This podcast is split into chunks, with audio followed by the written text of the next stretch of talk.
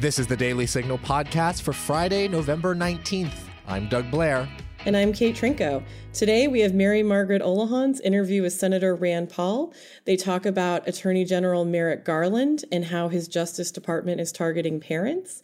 And they talk about the vaccine for kids and whether it's safe. And of course, Mary Margaret asks the senator about his feud with Dr. Anthony Fauci. But before we get to that interview, let's hit the top news stories of the day.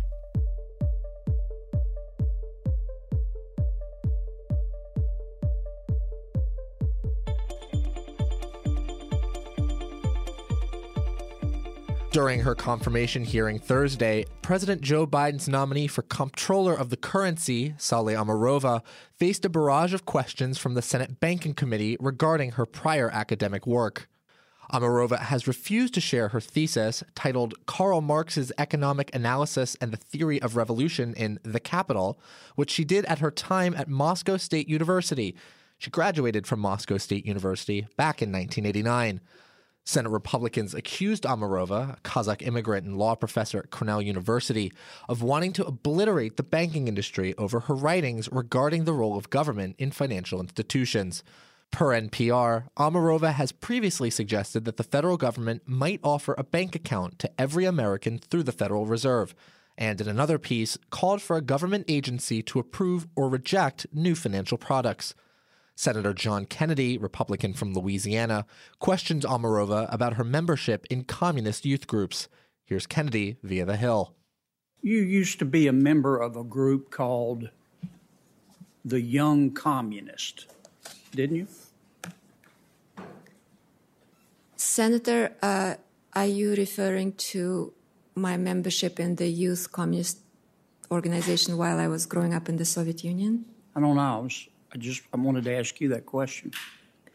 Well, Senator, I there, there was a group called the Young Communists, and you were a member. Is that right? I'm not exactly sure which group you're referring to. Well, the formal name of it is the Leninist Communist Young Union of the Russian Federation, and it's also known as the Leninist Komsomol of the Russian Federation, and it's commonly referred to as the Young Communists. Were you a member? Senator, I was born and grew up in the Soviet Union. Yes, ma'am. But were you a member of that organization? Everybody in that country was a member of the Komsomol, which was the Communist Youth Organization, because so, so you that were, was you were a member. That was a part of normal progress in school. Senator Tim Scott, Republican from South Carolina, was blunt with his criticism and quoted many of Omarova's positions that he found objectionable. But I will be frank and, and honest. I cannot think of a nominee more poorly suited to be the comptroller of the currency based solely on your public positions, statements, and the weight of your writings than you are. Let me just quote you versus anybody else. On the Green New Deal champion, you propose taking economic and climate policy making from Congress and creating an unaccountable bureaucracy called the National Investment Authority. In a roundtable this year, this year, you push to make the NIA the dedicated institutional platform at the federal level for really being the kind of fighting muscle of the Green New Deal and fighting muscle of, you know, all of these other movements that pursuing environmental justice, social, economic justice, equality, and so on. But it wasn't just Republicans who were critical of Omarova. Some moderate Democrats also had concerns with her rhetoric. Senator Jon Tester, Democrat from Montana, said in a statement before Thursday's hearing some of Dr. Omarova's past statements about the role of government in the financial system raise real concerns about her ability to impartially serve at the office of the comptroller of the currency and I'm looking forward to discussing them with her at her hearing. Judge Bruce Schroeder, the judge proceeding over the Kyle Rittenhouse trial in Kenosha, has banned MSNBC from being in the courtroom via Newsmax. I have instructed that no one from MSNBC News will be permitted in this building for the duration of this trial. Uh, this is a very serious matter, and I don't know what the ultimate truth of it is. But absolutely, it, it, it would go without much thinking that someone who is following a, the jury bus, uh, that is a very, ex- it's extremely serious matter and uh, will be referred to the uh, proper authorities for further action. NBC, however, told Fox News in a statement Last night, a freelancer received a traffic citation. While the traffic violation took place near the jury van, the freelancer never contacted or intended to contact the jurors during deliberations and never photographed or intended to photograph them. We regret the incident and will fully cooperate with the authorities on any investigation. However, in his remarks, Judge Schroeder said the freelancer had claimed he'd been told by his boss at MSNBC to follow the jury van. Last evening, um, a person who identified himself as James G. Morrison and who claimed that he was a producer with NBC News, employed for MSNBC uh, under the supervision of someone named Irene Bayan in New York uh, for MSNBC. Uh, the police, when they stopped him because he was following at a distance of about a, a block and uh, went through a red light, pulled him over and inquired of him what was going on, and he gave that information and stated that he had been instructed by Ms. Bayan in New York to follow the jury bus. The Justice Department announced on Thursday it would be charging two Iranian men accused of helping to orchestrate a cyber campaign to intimidate and influence voters in the 2020 election. The plot involved sending emails supposedly from the Proud Boys group to tens of thousands of voters, threatening to hurt them unless they switched parties and voted for former President Donald Trump. The two men, Syed Mohammed Hossein Musa Kazemi and Sajjad Kashian, also allegedly attempted to compromise voter registration websites in 11 states and claimed that the election results couldn't be trusted. In a statement released on the Department of Justice website, Assistant Attorney General Matthew G. Olsen said this indictment details how two Iran based actors waged a targeted, coordinated campaign to erode confidence in the integrity of the U.S. electoral system and to sow discord among Americans. The allegations illustrate how foreign disinformation campaigns operate and seek to influence the American public. The department is committed to exposing and disrupting malign foreign influence efforts using all available tools, including criminal charges. The two men are not currently in custody, but remain at large. Stay tuned for Mary Margaret's interview with Senator Rand Paul, where they discuss vaccines, Dr. Fauci, and a lot more. We're all guilty of it, spending too much time on the internet watching silly videos. But it's the 21st century, and maybe it's time for a change. At the Heritage Foundation YouTube channel, you'll find videos that both entertain and educate, including virtual events featuring the biggest names in American politics, original explainers and documentaries, and heritage experts diving deep on topics like election integrity, China, and other threats to our democracy all brought to you by the nation's most broadly supported public policy research institute. Start watching now at heritage.org/youtube and don't forget to subscribe and share. My guest today is Senator Rand Paul, a Republican representing the people of Kentucky. Senator Paul, thank you so much for joining us today. I'm very glad to be with you. Thanks for having me. So I'd like to start with this disturbing news from the House Judiciary Committee showing that the FBI ordered personnel to compile parent threat assessments on October 20th. And then the next day, on October 21st, Merrick Garland told lawmakers that the FBI was not targeting parents. What's going on here?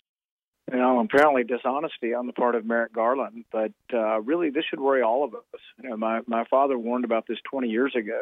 He said when they passed the Patriot Act and when they began going after terrorists, he said, beware that they'll use these same devices, these same powers, these same ability to snoop on our lives, that they'll use it on Americans. And sure enough, they're using it on disgruntled parents. They also used it on President Trump when he was running for office. They used foreign intelligence um, warrants to investigate his campaign. So this is really an abuse of the intelligence community.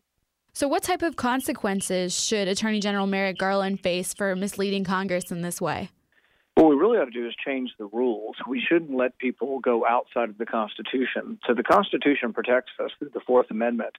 So if anybody wants to snoop on parents, they have to get a warrant from a uh, judge, from a, a public judge who, uh, in a public court, will have to defend this.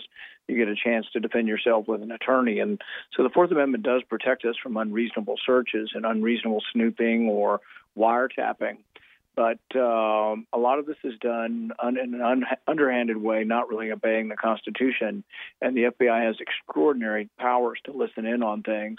And frankly, as we all know, the FBI has become politicized. It's under the direction of the Department of Justice. But yeah, I'm incredibly concerned about speech, about parents' rights, about family rights. If the government's going after and attacking people who object to their kids being indoctrinated. So, should Republicans be actively encouraging whistleblowers to expose whether the Biden administration is trampling on American civil liberties? I think anytime someone is breaking the law in government, it's a good idea to hear about it. And uh, so, frankly, yes, I think it is a good idea for people to reveal when the government's breaking breaking the rules. Even with the most famous whistleblower of all, Edward Snowden, when he released the uh, warrant, it was a warrant for all of our phone calls, which is a generalized warrant and and con- been considered unconstitutional even back to revolutionary times and before but he revealed that there was a warrant for Verizon, but not for a person, not for a drug dealer, not for a terrorist, for everybody that had a Verizon cell phone. And that's the very definition of a generalized warrant. And so, yes, I think that when people reveal that the government's breaking law, his revelation lost him his country, but it also gained us the knowledge to fight that in Congress. And ultimately, we did strip a lot of the authority of them to uh, record the metadata of our phone calls without a warrant, that was stripped away largely because we found out about it because of Edward Snowden. Well, Senator, this is just one of several very significant issues that are touching the lives of American families, specifically, you know, with this targeting of parents. Another one is vaccine mandates, and we are hearing talk of proposals for vaccine mandates for even children. What are your thoughts on this? I don't think that we have completely explored the safety for children. Uh, number one, we don't know whether or not if your child has already had COVID, whether the vaccine is safe. And you say, how could that be? The CDC voted on it. Didn't they do a study? Didn't they look at several thousand children? Well, they did look at several thousand children, which is a fairly small sample, but they excluded children who had already had COVID. You say, well, why did they exclude them? Well, because they actually do tacitly acknowledge that the kids are no good for determining whether the vaccine works because they've already had the disease. And so they understand natural immunity. They just feign as if they don't. But by excluding kids that have already had it, we don't know if the myocarditis or some of these side effects are more common in people who've already had the disease. The reason it might be more common is because if you've already had COVID and you get vaccinated, you get a thousand times greater immune response. Now, you might say, well, that's great. You know, you get this wonderful immune response. And if you're 80 years old, it might be. But if you're 10 years old or 15 years old, it might be that your immune response to the vaccine after you've already had the disease is so exuberant that it may lead to some of these inflammatory conditions like inflammation of the heart that, uh, you know, God forbid your healthy kid who's not really at risk much for COVID um, gets a deadly or debilitating disease from a vaccine. I would think you'd want to make an informed decision but instead, Dr. Fauci says, stick your head in the sand, don't ask me any questions, just do what you're told. And basically, that's the, the noise of a dictator. So, do you think we will reach a point where families are penalized for failing to vaccinate their children? I fully expect the, the public schools will forbid entry into the schools without COVID, and that's coming. And so, people with young children, you know, fortunately, I survived all this. Mine are now grown. I guess uh, grandkids will be the next thing I'll have to worry about. But uh, you know, um, that's what's coming. The the public schools aren't going to relent. The mandate from OSHA, I think, is going to be, you know, it's been stayed by the court and may well be struck down. And I'm very hopeful that the courts will find it unconstitutional. But the mandates for kids in schools, we've had that for for decades now, and the courts have never really helped us with it. Um, the problem is, is they're now mandating a lot of vaccines to things that are not really deadly and uh, particularly deadly at all for children, and with uh, you know rare consequences. Look, uh, Sweden hadn't had any of their kids in masks the whole last year. 1.8 million kids. They had zero deaths, and they had no increased incidence of infection with the teachers. So, yeah, I think uh, we we need more information on uh, whether or not it's a good idea to vaccinate our children. But I fully expect. Uh, meaning these are the same people that want to teach critical race theory. They're the same people that want to teach your kindergartner that if they're a boy, they can easily become a girl. I mean, this is the craziness being foisted upon our children in school, but it's also the same crazy people that want to hold your kid down and give them a shot without your permission. And uh, we need to fight back. So, I'd like to read a quote to you from Dr. Anthony Fauci along these lines. This is from this weekend. He referred to a quote, misplaced perception about people's individual right to make a decision that supersedes the societal safety. What do you make of that? To me, it sounds like a casual disregard for what this country was founded upon that our rights come from our Creator, that they're guaranteed and enshrined in the Constitution and the Bill of Rights and to me, it sounds like he has a casual disregard for that. But he also has a casual disregard for the science as well. He just wants you to listen to his authority. He has the authority. He wants people to listen and not question him. But that's sort of a recipe for authoritarianism. So I greatly object to him. I think that. I think his judgment was poor on funding the Wuhan lab where this virus may well have been created. I think everything about his daily pronouncements is wrong and over the top and and overreach for government. So I think we would be best to separating from government as soon as we can. Um, but not one Democrat has called for any kind of hearings. Not one Democrat is interested in investigating where the virus came from. I've been trying for six months now in the two main committees I'm on, the Health Committee and the Homeland Security Committee, to get a hearing, an investigative hearing on the origins of the virus. I can get nothing. The Democrats completely are stonewalling us. That's really interesting that you bring that up. President Joe Biden just had a three hour long call with Chinese President Xi Jinping, but there was no evidence that they discussed the origins of COVID. I know you're on the Committee in Foreign Relations. Are you aware of whether or not one of the most important topics on the planet came up between these two world leaders? I've just seen the press report stating that it didn't, but I think also they they see us as weak. We're we're a country stumbling. We're a country that's uh, you know has an incompetent at the head who you know can't remember his lines, has his lines written for him, is confused and and addled on many days. I think they see that as a country that's selected a weak leader, and I think they'll try to continue to take advantage of us. But see, you have to realize that Anthony Fauci works for Biden, and Anthony Fauci still thinks the Chinese should be trusted. He doesn't think the virus could have come from the lab, and he thinks we should still send money over there for research in the lab.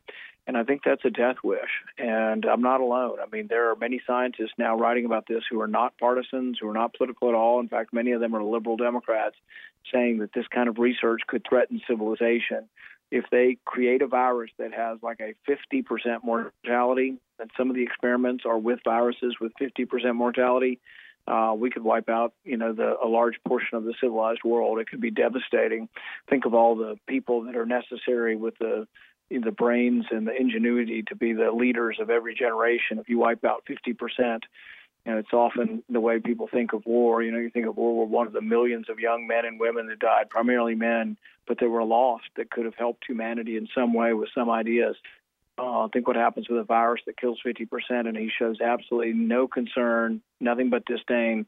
But really, he, he, he is pushing hard to cover his tracks and make sure he doesn't get any of the blame. So now we have two different major figures in the Biden administration Attorney General Merrick Garland and Dr. Anthony Fauci, who have appeared to lie to the American people on multiple occasions. And we see heavy criticism from Republicans on these matters. But do any of your Democratic colleagues speak out against Garland or against Fauci when they mislead the American public? No, to them, I think it's largely a partisan game. They hated everything about Trump and they were eager to be critical, but they are unwilling to be reflective when it's their own president and realize the conundrum we have. You know, I've referred Fauci for a criminal investigation, but I had to refer him to Merrick Garland. so I'm referring to uh, a guy that now is uh, publicly attacking parents and going after investigating parents for their opinion. And I guess fully believes, as McAuliffe said in Virginia, that it's none of our business what they're teaching our kids. Um, we're expecting him to honestly investigate Fauci. No, it's not going to happen, but it's going to come in 2022. There's a, uh, you know, there's a wave of discontent rising in the country. um, the revolutions that, that they're wanting to give $450,000 to illegal immigrants that broke into the country and were somehow separated from their children, really by the courts and for their own safety is the reason they're separated from adults.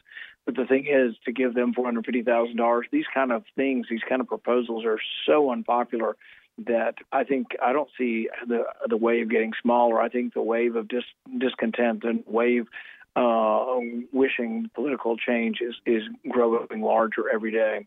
So Fauci is one of the highest paid employees in the federal government, if not the highest. What would you like to see happen to him if Republicans take back Congress? Um, I'd like to see an investigation. In fact, I'll lead at least one committee, and we will use subpoena power to bring him in. We'll use subpoena power to bring in his documents, and we will get to the bottom of this. We will get to the bottom of where the virus started. We will subpoena all the information. We will see whether there was a cover up between him and Peter Daszak on the funding to Wuhan. That will all be investigated. But we will get to the bottom of this. We will also get to the bottom of gain of function research, whether or not you should be creating viruses that don't exist in nature that could ultimately threaten our civilization. We're going to get to the bottom of whether we should continue that kind of research and whether the government should fund it. So there's a lot of things that are going to happen and a lot of uh, uh, there will will absolutely be consequences for the people who are flouting the law. But really, Fauci needs to be gone. When we have the power to remove him, we will. I don't know if that's going to come before before you know Biden leaves office, but uh, we'll see what can happen with unified Congress. It's not still easy without the presidency. Well, Senator, before we go, I would love to hear your take on this for our listeners. Do you have any advice for Americans who are grappling with all of this, with potential vaccine mandates for their children or losing their jobs over the president's vaccine mandate, what would you tell them? Don't give up and don't give in. Moral outrage um, is effective. When people heard that the government was going to look through their bank accounts if more than $600 went through, guess what? There was moral outrage, town halls across America, and the Democrats removed it if there's enough outrage over this $450,000 proposal to illegal immigrants, my guess is they'll back down on that too.